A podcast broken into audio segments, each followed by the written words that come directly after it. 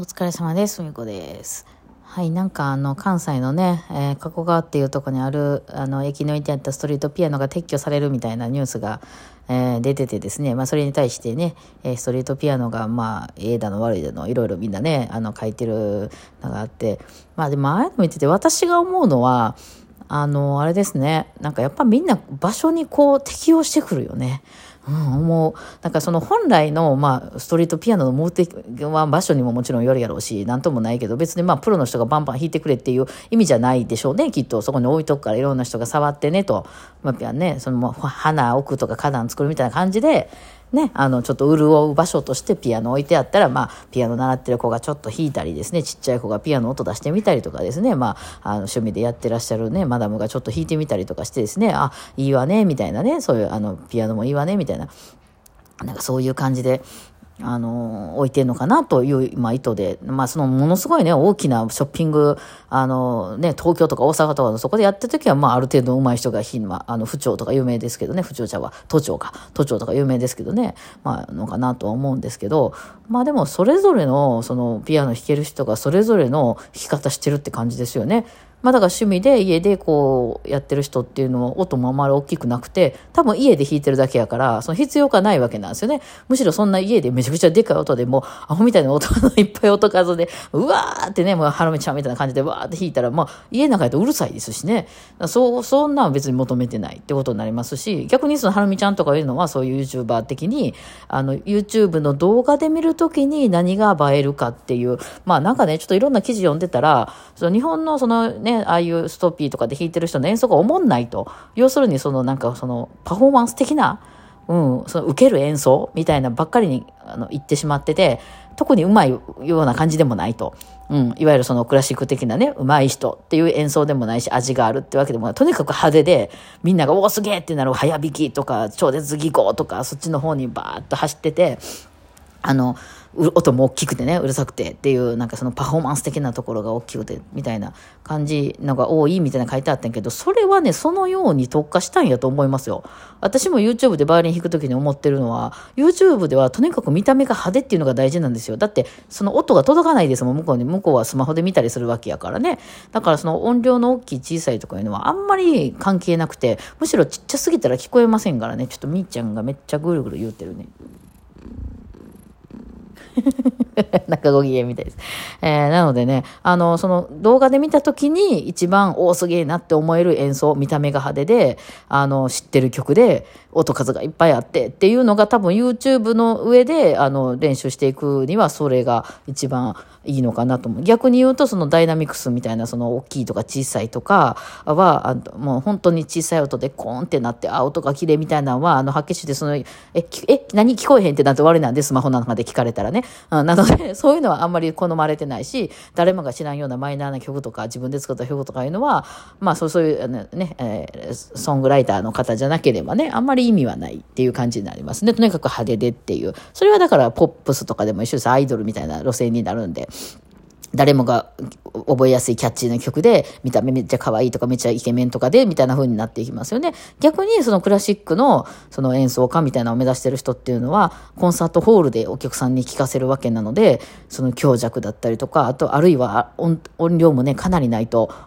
あの、ピアノ、マイクとか使いませんから、あの、あれの人はね、あの、クラシックの人は、奥まで、あの、向こう、一番後ろの席まで聞こえるようにちゃんとこう、芯のある大きな音で弾くわけで、うん、っていう風にやるだろうし、逆にまあ、ジャズなんかの人はマイクつけるの前提で、ピアノにもマイク全部つけてますんで、あんまりバカみたいにでかい音で弾いたらマイク割れますからね、音がね。えーだからこう、そういうのじゃなくて、その雰囲気を大事にしていくみたいな。だから、それぞれのジャンルでみんなそれぞれに適応してきた結果、ストッピーはとにかく派手で、みんなが、おすげえってなるような演奏で、えーっていう風なんで、まあそれを動画に撮って出すみたいな風に進化していったってことでしょうね。まあそうなりますよね。だからみんななんか、なんていうの？これ、なんか面白くないとか、ね、本当はヨーロッパではこういう風にみんなが使っているのにとか言うけど、いや、多分ね、みんな、まあ、めっちゃ資本主義なんで、一番回る動画を、あの、徹底的に研究していった結果、まあ、やっぱりそんな、あの、ピアノ YouTuber さんとかってね、すごい研究してはると思うんで、やっぱりその何本回ったかによってだいぶ変わってきますんでね。えー、まあ、はっきり言ってね、あのね、演奏、弾いてみた動画はほとんど儲からないんですよ。100万回ぐらい回らんと。うん、っていうのも、その、あれなんです。著作権の問題で自分に権利がないからです。だからだいぶ持ってかれちゃうので、その、ね、よく YouTuber って一回回ったらいくらもらえるとかありますけど、あれは著作権関係ない場合で、著作権の場合っていうのは、それは別に出しても全然いいんですけど、例えばその、私があの、ヨンデズさんの曲弾きますって言って、ヨンデズさんサイドに、とこっちで分けるっていうことなんで、で、ほぼほぼ向こうが持っていくって感じになるので、まあだから、まあ、ピアニストさんなんかで言うのは、それで、まあ名前をどんどんこう、売っていって、そこでオフ、オフのイベントをするときに、えー、人がいっぱい集まるっていうので儲けてるったりとか、あとはまあそのグッズを売ったりとかね、そういう他のとか、まあ投げ銭とか。そっちの方で儲けてあると思うんですけど、再生回数に関してはあんまり回らないです。ただ、再あの再生回数の量が多いとやっぱそんだけ拡散されますんで、すごい調べ上げてると思うんですよ、その曲。どの、どういう曲が回るのか、で、どういう演奏が回るのか、どういう場所が回るのか、えどの時間帯に出すのが回るのか、その場所もストッピもあっちこっちあるじゃないですか。このね、都庁のストッピとか、なんとか駅のストッピとかいうの、いろんなとこ回って、ここの、あの、スト、あの、映像は回る、みたいなところはやっぱみんなそこに行くでしょうし。だから、あの、その結果、やっぱあの派手な、あの、中抜きみたいな。わかります？リズムと、がすごい出てて、超絶技巧いっぱい入ってて、そのメロディーラインがめっちゃ出てるっていうね。えー、だからスマホで聴いても十分楽しめる演奏に、あの、進化ですよ。これ、進化、進化論ですよ。もうその進化していった結果のね、演奏ですよね。そうなりますよね。私もあの、生で弾くときと YouTube 用で撮るときでは全然演奏変えてますんで、普段生で弾いてるような感じで YouTube に載せちゃうと、ちょっとね、聞き取りづらくなったりするときがあるので、うん、結構その、あの、あんまり良くないような、あの、なんていうの、スピーカーの場所、パソコンそのまま聞くとか、スマホでそのまま流す、でも聞こえるような演奏ってなってきますよね、やっぱ。聞こえないとかなってきたらやっぱね、あの、聞きませんからね、皆さん。だから。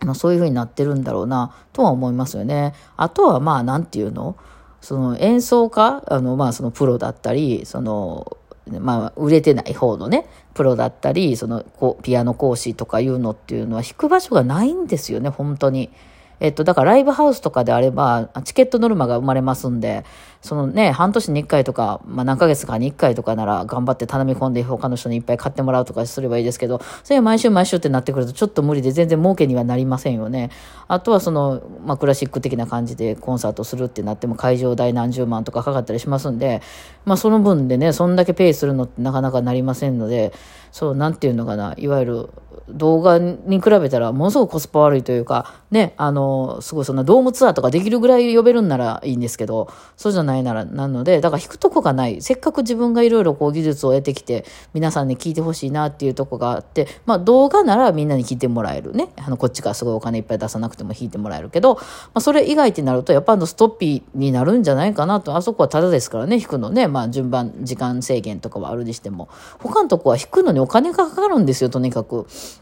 ね。うん。だから、まあそういう意味で、やっぱりや、ね、ピアノ弾いてる人とかめっちゃ多いから、ね、あの、まあその音楽っていうものが世に広まるのは良かったことですけど、まあその悪い側面という意味では、ピアニストを大量に生み出してしまったがために、まあヤマハさんがね、そうやって音楽教室をっていうのは、まあ、ヤマハさんは自分の楽器を売りたかったからですよね。その世に音楽をっていうことですけど、まあそう、そうです。まあそうイコール、まあ自分の、ね、あの、会社の楽器を売ってみんな買ってねということで、えそれでみんなやる人が増えてきたらヤマハも儲かるやんっていう話ですよね。お互いにウィンウィンじゃないですかということなんですけど、そのおかげでですね、まあ、ピアノやる人がめっちゃ増えて、別にピアニストに並んでも結構ピアノそこそこ弾弾けるやんっていう人がいっぱい出てきて、えー、ね、そういう意味では文化レベルはむっちゃ上がったんですけど、ただね、その分のが弾く場所が特にないので、やっぱ皆さんせっかくね、弾いてんねやから人前でちょっと弾きたいみたいなのもあったりするのでね、えー、そういうふうにはなりますよね。うん、なんか、なかなかまあ、ああいうところでね、あの、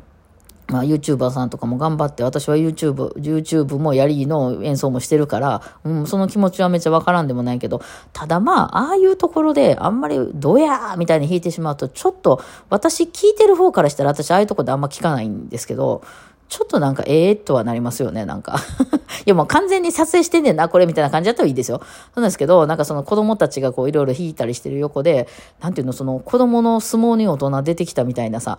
どやーみたいな感じで、いや、なんやろ、ツイッターみたいにさ、なんかその専門家でもないのに偉そうなことを言ってる人がおって、それを叩くために出ていくんやったらいいんですよ。別に。それはうちらの、あの、役割やと思ってるんですそうじゃなくて、ねえだから、私、だから発表会とかでも生徒さんと二人で弾くとかいうのめっちゃ苦手なんですよね。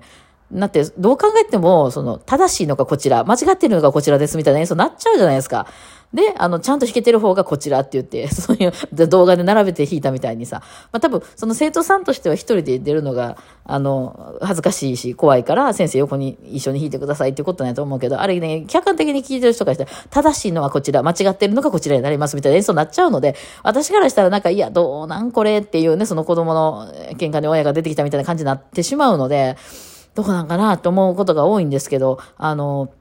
うん私は人の生徒さんの演奏を聞いてたらそう思うね。あの、フルートの人の生徒さんとかね。まあ私はフルートのその生徒さんがどれぐらいで弾けるのかどうなんかっていうのが全くわからないので、一人で弾いてたら、まあたとえちょっと間違ってたとしてもね、ああ、こんな感じなんでな、あの勉強中の人は、へえ、まあでもフルートもいいよね、みたいな感じで聞いてたのに、そこに横に先生がつくことに、あーって、あ、正しいのかこちらなんかっていうのが横に出てしまうのでね、すごく分かってしまうんですよね。なんかあれもね、まあ、どうなんかなと思いますけどね、まあ、場所にね、よるけど、まあ、そうだな。まあ、ストピーね。別に私はなくていいと思いますけどね、駅前に。ああいうのが好きな人はあればいいんやろうけど、別に外で演奏せんでええんちゃうかなとは思いますけどもね。はい。まあまあ、あの、だそれやったら自分でね、あの、そういう場所で自分でピアノ組み立てて自分で弾いたらええんちゃうかなとは思って、あの、ああいうね、ああいう、なんていうの、ストリートでライブしてる人みたいにね、うん、弾き語りとかでやってる人みたいにやったらええんちゃうかなとは思いますけどね。はい。いやいや、なかなかね、その辺は難しいですね。はい。じゃあまあ今日はそんな感じでそれについて喋ってみました。ではではお疲れ様でした。